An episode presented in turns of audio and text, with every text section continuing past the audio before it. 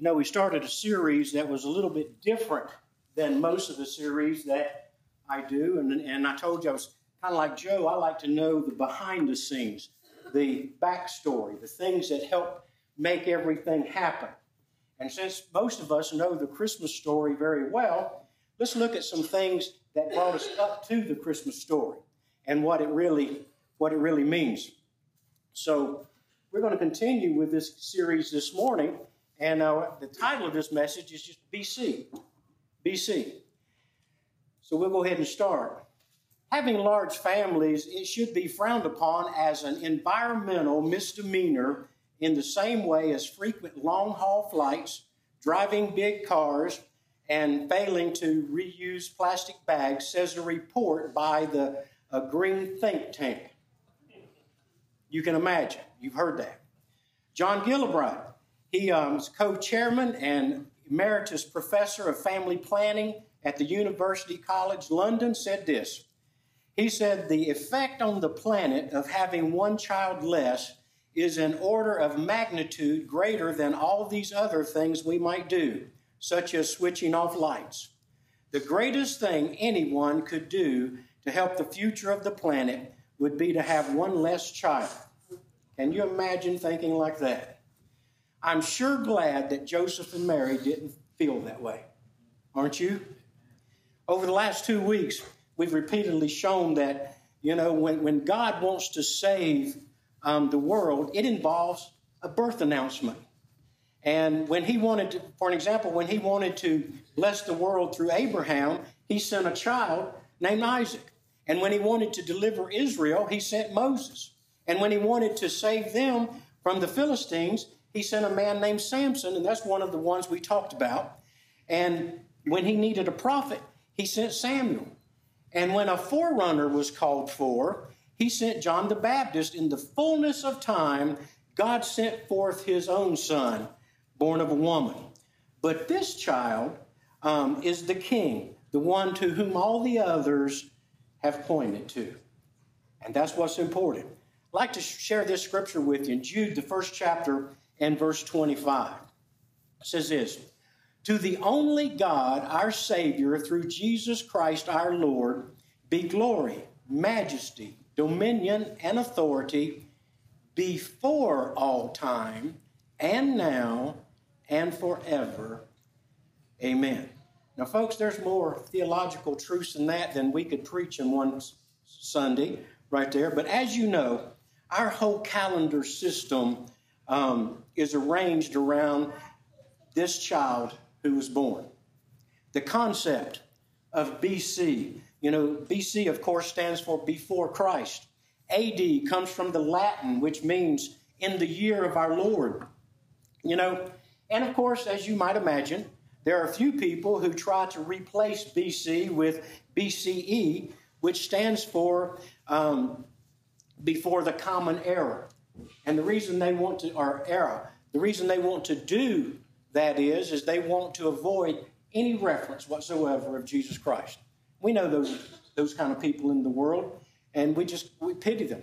But BC and AD are the global standard and recognized by most countries and even the UN.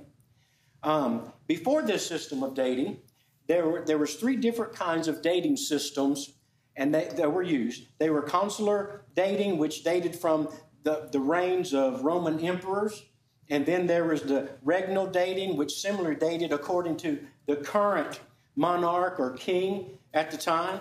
And before that was creation dating, which dated from the beginning of the world. Well, today, dating from the birth of Christ is the most commonly accepted system of dating in the world. And as you would guess, there are some that would try to do away with that if they could. You know, some people, they speak of removing Christ from Christmas, and some of them get it done. There's no doubt about it. But what about removing Christ from the calendar? Ever think about that? BC and AD? Today, as we come to kind of the crescendo or the climax of this short series, would you consider BC in just a little different way? Now, I like when I'm thinking about stuff, I like to run down the little rabbit trails that come up. I'm kind of like Joe on this. I want to know what it says. I want to know about this and that and the other and put it all together in one big picture. So if you'll allow me this morning, I want to play around with this BC thing just for a few minutes. You know, some different ways that Jesus relates to BC to see the whole picture here, the whole Jesus story. Well, BC, let's consider before creation. Let's consider that. You see, Jesus, he didn't start to exist in Jerusalem 2,000 years ago. He was before creation. Look at John, the 8th chapter, starting with verses 56, and we'll go through 58 or 59. Your father Abraham rejoiced to see my day, and he saw it and was glad. So the Jews said to him, you are not yet 50 years old, and have you seen Abraham? And Jesus said to them, truly, truly, I say to you, before Abraham was born, I am. Therefore they picked up stones to throw at him, but Jesus hid himself and went out of the temple. And then in John, the 1st chapter, in the first 3 verses, it says, in the beginning was the Word, and the Word was with God, and the Word was God. He was in the beginning with God. All things come into being through him, and apart from him, nothing came into being that has come into being. And then in the 14th verse, same chapter, and the Word became flesh and dwelt among us, and we saw his glory, glory as if the only begotten from the Father, full of grace and truth. Then in John's Gospel, in the 17th chapter, and verse 5, it says, now, Father, glorify me together with yourself, with the glory which I had with you before the world was. And then in verse 24 of that same chapter, Father, I desire that they also, whom you have given me, be with me where I am, so that they may see my glory, which you have given me, for you loved me before the foundation of the world. Then in Colossians, the 1st chapter and verse 17, he is before all things, and in him all things hold together. So we see here that this story does not begin in Bethlehem. It has no beginning. He is the beginning. BC, before creation. Jesus is the beginning here. Let's consider another one. Let's consider before the cradle. Before the cradle. Jesus didn't start to exist in Bethlehem 2,000 years ago. He was before the cradle as well. John, the 1st chapter, verse 15. John testified about him, and he cried out, saying, this was he of whom I said, he who comes after me has a higher rank than I, for he existed before me. Now that causes you to ask the question, now what is all this about? There's something here that don't make sense. Because John was born before Jesus, yet it says he existed before me. You remember the pre-birth maternal meeting between Mary and Elizabeth? You remember that kind of story? Well, let's go to Luke, the 1st chapter, starting with verse 39, and let's refresh our memory here. Now, at this time, Mary arose and went in a hurry to the hill country, to a city of Judah, and entered the house of Zacharias and greeted Elizabeth. When Elizabeth heard Mary's greeting, the baby leaped in her womb, and Elizabeth was filled with the Holy Spirit. And she cried out with a loud voice and said, blessed are you among women, and blessed is the fruit of your womb. And how has it happened to me that the mother of my Lord would come to me? For behold, when the sound of your greeting reached my ears, the baby leaped in my womb for joy. You know how in your Bible, underneath the chapter heading, maybe down through the chapter, you'll have headings over different verses, and it kind of tells you what's in that little section of verse in the Scripture.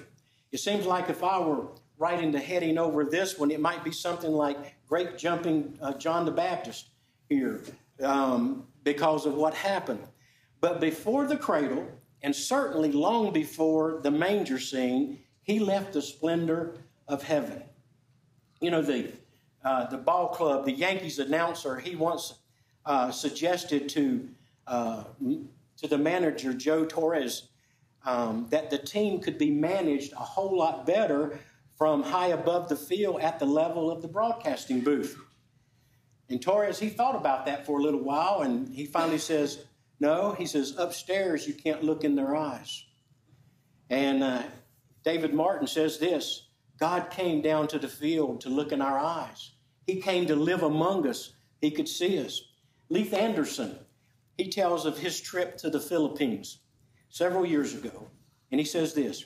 He said, I was visiting Manila in the Philippines, and was taken, of all places, to the Manila garbage dump and saw something I'd never seen anywhere else.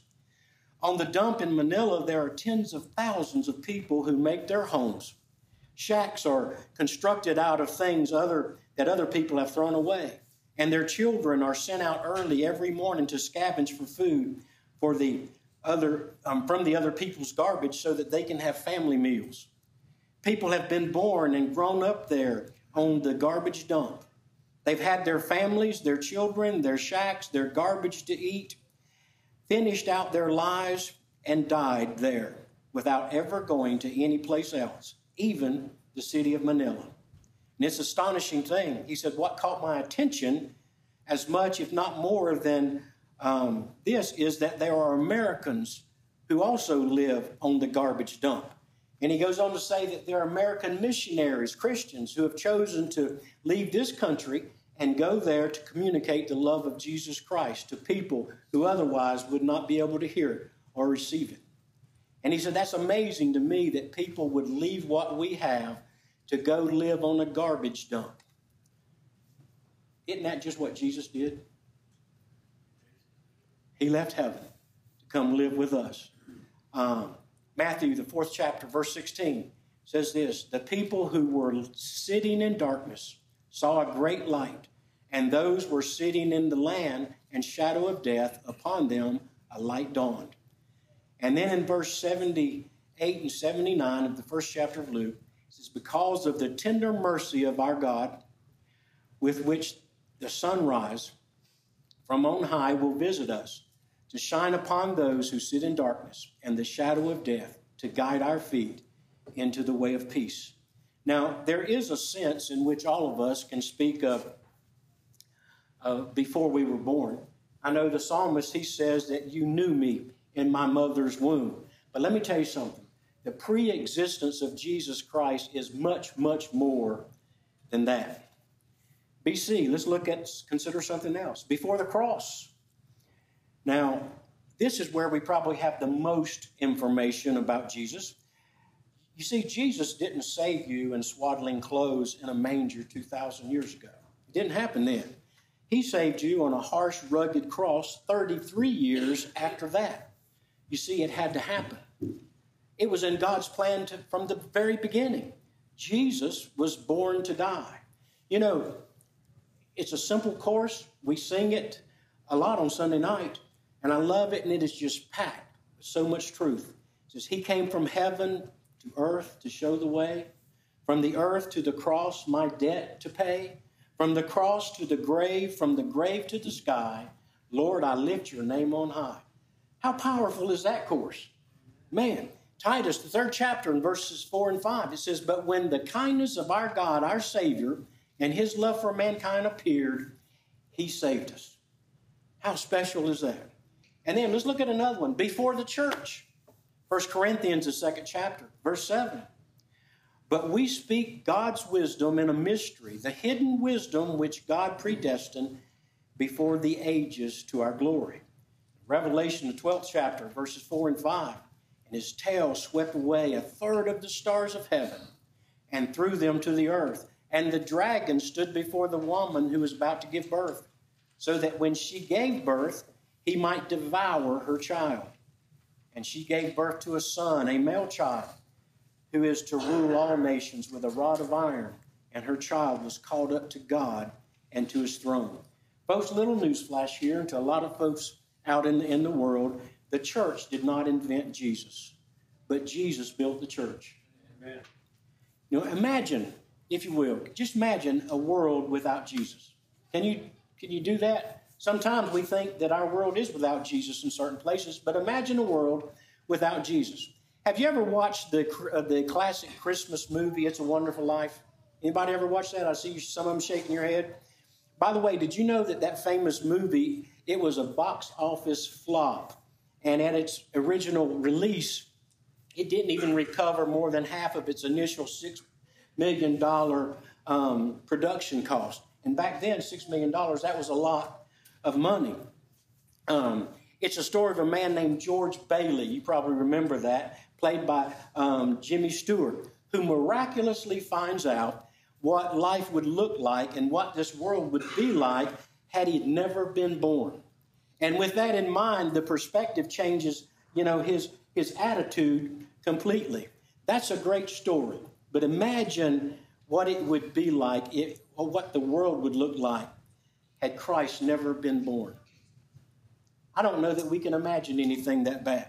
Jim Henry, he writes this. Several years ago, a group of historians met, and they asked a number of intriguing questions. And here's just a few of them. It says, what if the Moors had won in the battle, the great historic battle in Spain? And what if the Dutch had kept New Amsterdam? And what if Louis XVI had been a strong, firm king? What if Lee had a won at Gettysburg? What if Booth had a missed Lincoln? What if Napoleon had escaped to America? You know, what would history be like if these events never happened? So they wrote a book after their time together, after their discussion, and it was entitled, If History Rewritten. But this is the most profound what if in history. What if Jesus had never been born? What if Jesus had never been born? It's been some time ago that Newsweek magazine, they conducted a poll asking some questions about Christ and his birth. And here are the results of when this was taken. 67% believe that the entire story of Christmas is historically accurate. 24% believe the story of Christmas is a theological invention. And if Jesus had never been born, people believed that there would be 63% less charity, 61% less kindness, 59% less personal happiness, 47% more war, and 38% less religious divisions. In other words, no Jesus, no freedom. No Jesus, no wisdom. No Jesus, no peace. No Jesus, no salvation. No Jesus, no light. No Jesus, no hope. No Jesus, no unity. No Jesus, no righteousness. No Jesus, no nothing. When an 8-year-old's parents informed him that they would be hearing the Christmas story again, he responded, "Oh, I know that story. It's the same every year." And yes, it is, and thank God it is. You know, this story is the same yesterday, today, and forever. That's what makes this so special. Let's move along. Before the change or conversion or confession in my life, you know, in 1 Peter, the first chapter, verses 20 and 21, for he was foreknown before the foundation of the world, but has appeared in these last times for the sake of you, who through him are believers in God, who raised him from the dead and gave him glory, so that your faith and hope are in God. When you're reading your Bible, have you ever noticed occasionally you'll be reading and there'll be one certain word, it just kind of jumps out at you and it just kind of plagues you. And then the more you read, that word pops up again and it's just kind of haunting you there. Well, what about the word formerly, you know, something you were before? John 9 speaks of a man who was formerly blind. In Acts, the 8th chapter, it speaks of Simon who formerly practiced magic arts. And Paul spoke of Onesimus, the slave who was formerly useless. And he spoke of himself as one who was formerly a blasphemer and a persecutor and a violent aggressor. And he told the Ephesians that you were formerly in darkness. And he told the Colossians you were formerly alienated and hostile and evil. What a difference before Christ and after Christ. Even look at your own life. What a difference before Christ and after Christ. What a difference between was and is and am. All these things make a big difference. In Ephesians, the 2nd chapter, and verses 1 through 13, says, "And you were dead in your trespass and sins, in which you formerly walked, according to the course of this world, according to the prince of the power of air, of the spirit that is now working in the sons of disobedience.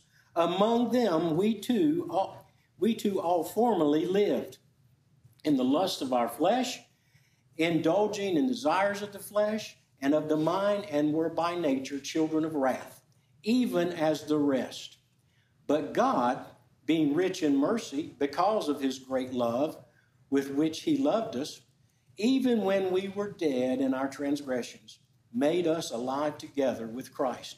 By grace you have been saved, and raised us up with him, and seated us with him in the heavenly places in Jesus Christ, so that in the ages to come he might show the surprising riches of his grace in kindness towards us in Christ Jesus. For by grace you have been saved through faith, and that not of yourselves, it is the gift of God, not as a result of works, so that no one may boast. For we are his workmanship, created in Christ Jesus for good works, which God prepared beforehand, so that we would walk with him. Therefore, remember that formerly you, the Gentiles, in the flesh, were also called uncircumcision by the so-called circumcision, which is performed in the flesh by human hands. Remember that you were at that time separate from Christ, excluded from the commonwealth of Israel, and strangers to the covenants of promise, having no hope, without God in the world. But now in Christ Jesus, you who formerly were far off have been brought near by the blood of Christ."